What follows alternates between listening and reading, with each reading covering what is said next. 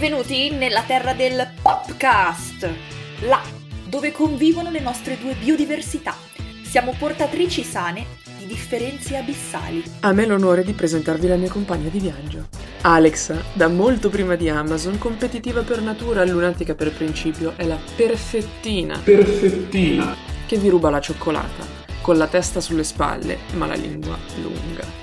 È con grandissimo piacere che vi presento Federica, dai disgusti facili, polemica dalla nascita, amante esclusiva dei cani e della Juventus. È sempre stata quella intelligente che non si applicava, ma ora, nel cassetto oltre ai sogni, ha un 110 lode. Siamo accomunate dal sarcasmo e da 19 lunghissimi anni di amicizia, ma ne abbiamo solo 25. Se il popolo non va al podcast, il podcast va al popolo. Se il popolo non va al podcast, il podcast va al popolo. Se il popolo non va al podcast, il podcast va al popolo.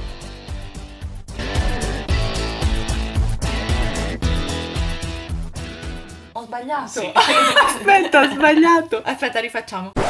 Benvenuti in questa nuova puntata di Popcast. Per l'ultimo episodio chiudiamo in rosa con Alessia Valente. Ciao Ale! Ciao, ciao a tutti. Nonostante ci sia aria da ultimo giorno di scuola, il cazzeggio però non è ammesso, quindi vai subito con lo scioglilingua.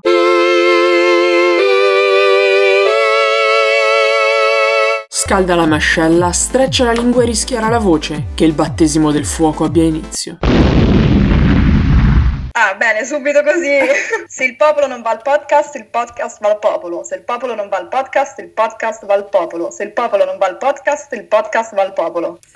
Perfettissimo, assolutamente sì. L'altra sera ero a cena con amici e ho provato a farlo dire a qualcuno e ci hanno messo quattro tentativi. E invece tu al primo bam subito. Vabbè, Grazie. c'è un trucchetto però, eh. Qual è? Un po' di preparazione. Ah, vabbè, ma questo lo tagliamo magari. Sono sempre la stessa, la solita stronza.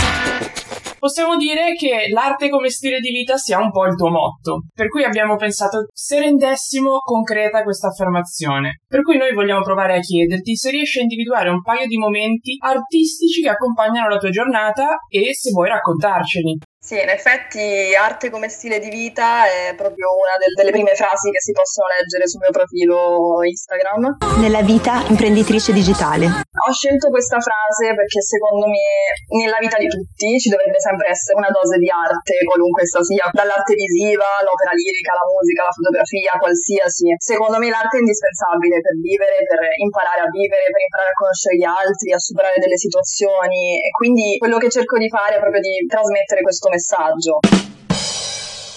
La mia giornata tipo ideale è quando decido magari di andare a vedere un museo, una mostra, inizio a documentarmi e ho sempre la mia scaletta ovviamente di posti da visitare. Mi documento, vado a vedere siti web vari, canali social, vedo dei video se ci sono carini, esplicativi, guardo delle foto. Poi diciamo quotidianamente cerco di informarmi sempre, di leggere delle riviste a tema arte, articoli. In questo periodo sto anche partecipando a- ad alcuni webinar interessanti su quale sarà il futuro del turismo e dell'arte post coronavirus. Quindi queste di solito sono un po' le attività che mi ritaglio settimanalmente.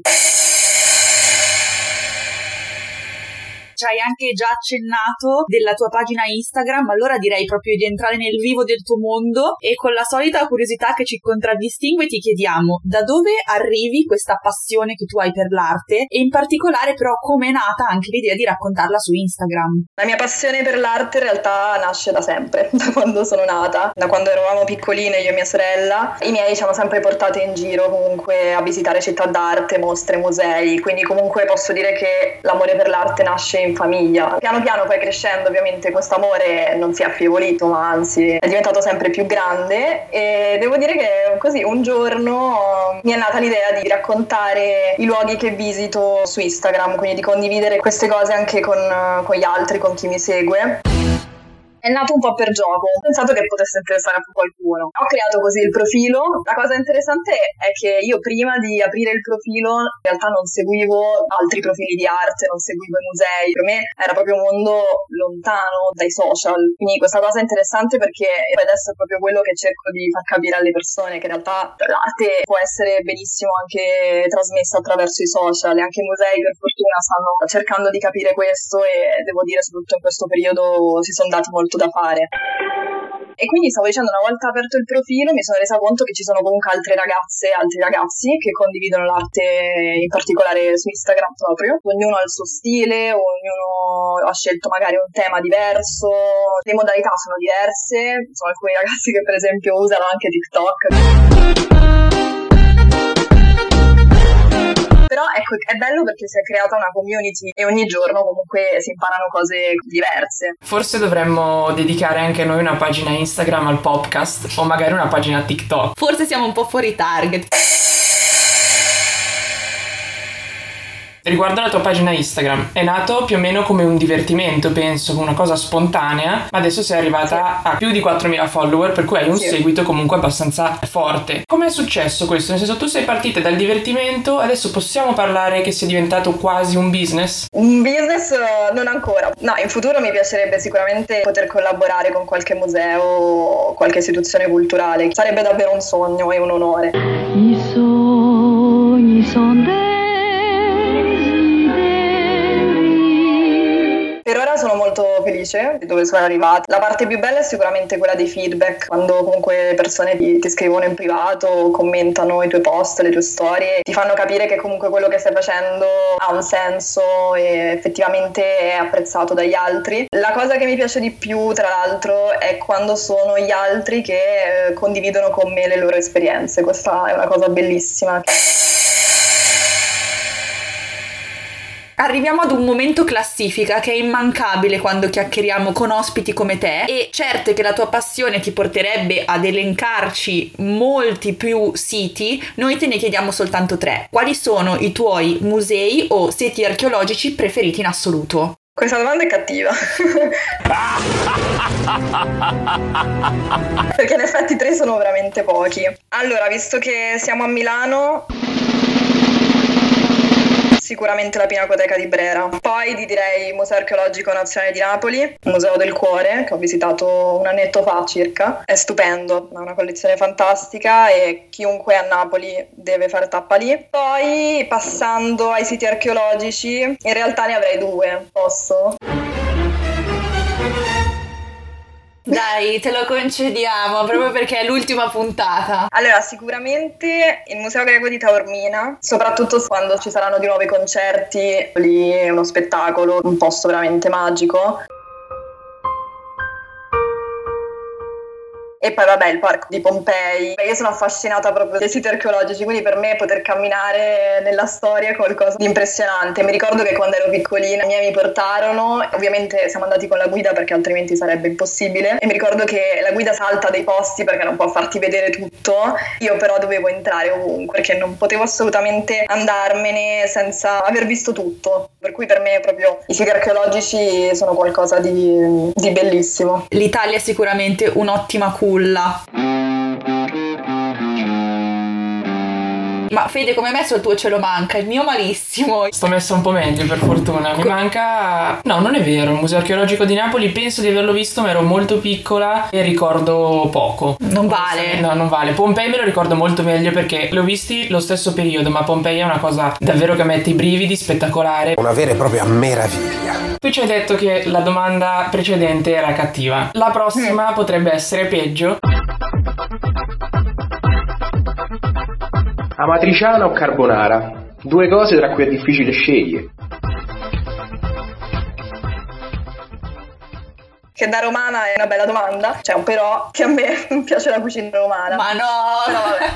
Andiamo bene! Sorvoliamo! Facciamo finta di non aver sentito e vado direttamente alla prima domanda. Pittura o scultura? Questa è bruttissima. eh, scultura. Non c'è un perché. Sono affascinata dalle sculture perché molto spesso mi, mi fermo molto di più. Sarà che ci puoi girare intorno. Penso magari alle sculture di Canova, Michelangelo, eccetera. Sono fatte con una cura dei dettagli e dici ma com'è possibile che con il marmo siano riusciti a fare una cosa del genere? Roma o Firenze? Roma, da romana, Roma. Roma capoccia. poter camminare nella storia. Per me Roma permette di fare questo, è qualcosa che è imparagonabile. Ti sei ripresa dopo aver detto che non ti piace la cucina romana? Rallegrati, ce ne manca solo uno. Banksy o Keith Haring? Direi Banksy, anche perché lo conosco meglio, sicuramente ho avuto modo anche di vedere delle mostre dei suoi lavori, anche proprio dal vivo. Poi anche mi piace il modo in cui lavora, il fatto di essere comunque sempre sul pezzo, il modo in cui comunque poi eh, utilizza anche i social. Mi piace proprio il personaggio. Ti confesso che lo seguo anch'io su Instagram. Anch'io. Chissà, noi ci domandiamo se il personaggio che stiamo per scomodare sarebbe d'accordo con le tue scelte. Stiamo parlando di Alberto Angela. Il sex symbol Eh. indiscusso della TV italiana. Noi vogliamo chiederti, secondo te, come fa Alberto Angela a dominare la prima serata televisiva italiana se nel nostro paese vanno così di moda programmi come Il Grande Fratello o L'Isola dei Famosi? Beh, hai toccato un punto per me importantissimo perché quei programmi, ahimè, non li seguo. Freeze. Mentre invece seguo ovviamente i programmi di Alberto Angela. Secondo me lui riesce veramente a trattare l'arte in un modo che l'arte sia alla portata di tutti. Non esclude nessuno, non la rende mai noiosa, riesce comunque a collegarla anche con diversi argomenti, diverse tematiche, tratta comunque l'arte, la cultura a 360 gradi. E appunto ne parla come se le togliessero quell'aura di, di sacralità che purtroppo invece spesso l'arte ha per molti. E quindi che di solito crea proprio una barriera tra chi pensa di non saperne tanto, anche se appunto io credo che anche se non si sa nulla di un artista, di un quadro, secondo me tutti dovrebbero entrare in un museo e farsi trasportare dall'emozione che può trasmetterti quel quadro, quel dipinto, quella scultura. Comunque l'arte è emozione, noi siamo fatti di emozioni, quindi l'arte è per tutti veramente. E in un certo senso Alberto Angelo riesce a fare questo, secondo me, per cui poi alla fine si ritrova in prima serata a fare quei numeri pazzeschi. Poi sicuramente anche ecco, il sex appeal aiuta, ecco. Io sono assolutamente d'accordo con te. Un problema delle istituzioni culturali, secondo me, è sempre stata quella di considerarsi a un livello superiore rispetto a quello che veniva considerato la massa. E quindi si creava Sì. una distanza abissale tra le persone e l'istituzione stessa. Lui, però, secondo me, ha fatto sempre un'attività di raccordo estremamente interessante e estremamente puntuale. Alzi la mano chi non ha mai avuto una serata trash, però vabbè. Vi ricordo che un po' di tempo fa c'è stato un ministro che diceva che con la cultura non si mangiasse. Ovviamente il nostro amico Albertone non la penserebbe così, no? Per ovvi motivi. Ma secondo te cosa possiamo rispondere a questa affermazione? Ancora non posso obiettare.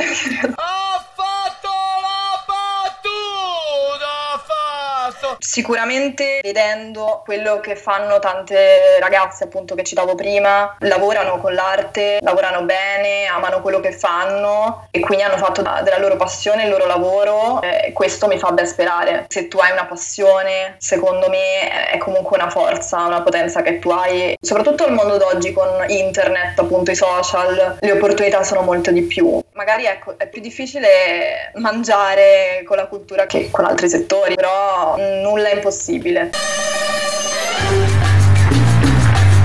Ho avuto modo proprio di conoscere persone che effettivamente hanno realizzato il loro sogno, che stanno bene, che sono felici, che hanno delle collaborazioni importanti, per cui con la cultura se si vuole si mangia. Ovviamente magari bisogna reinventarsi un po', però perché no? Quindi io farei così: prendi l'arte e mettila da parte, ci tirerei una riga sopra Prendi l'arte e fanne ciò che vuoi.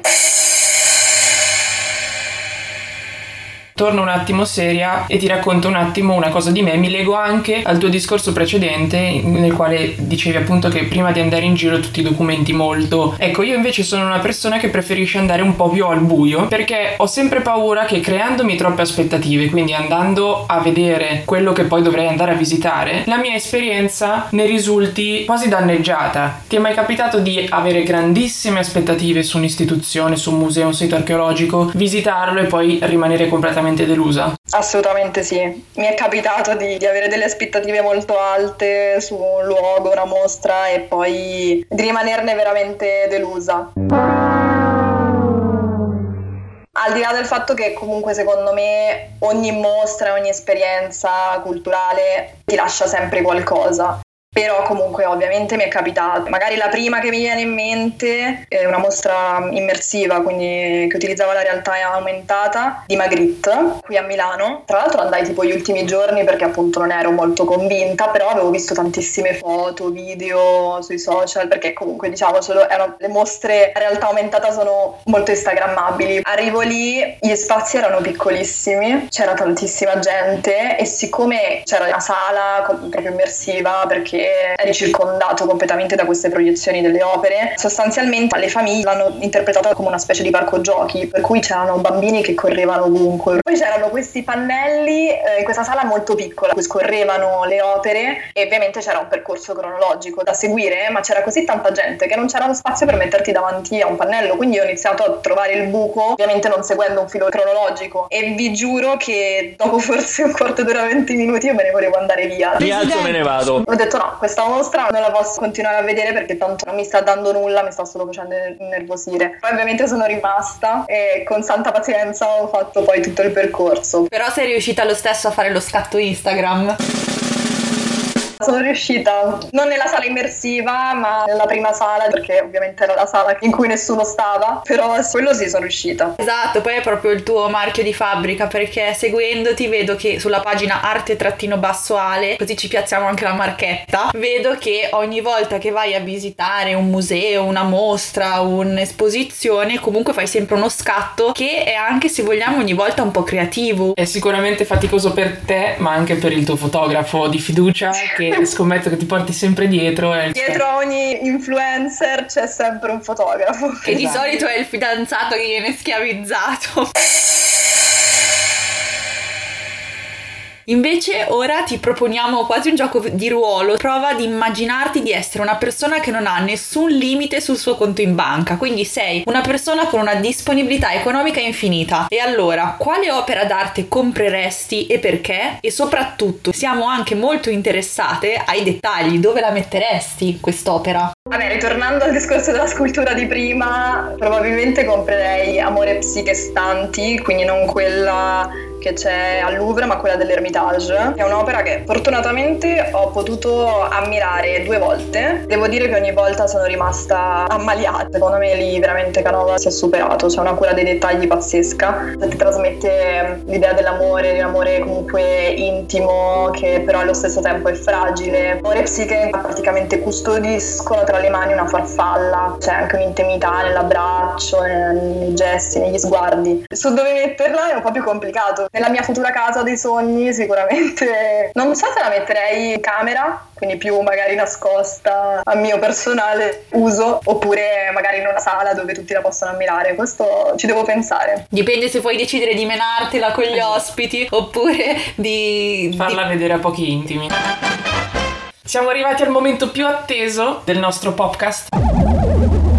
È arrivato il momento di Hot potato. Dove l'unica regola è rispondere alla stessa velocità con cui si lancerebbe una patata bollente. Vai. Da bambina volevi diventare? Veterinaria. Fai il verso di un animale. Cra cra. Canta una canzone. Jingle bell, jingle bell, jingle all the way. Una cosa che odi. Oddio. Dio, lo sporco. Fai un'imitazione. Eh, sono una frana con le imitazioni. Eh. La parolaccia che dici più spesso. Eh, forse vaffa. L'applicazione di cui non puoi fare a meno. Eh, sicuramente Instagram, anche WhatsApp. Un cantante che ascolti di cui ti vergogni. Benji e Fede. Non so dire basta. La pizza. Parla in dialetto.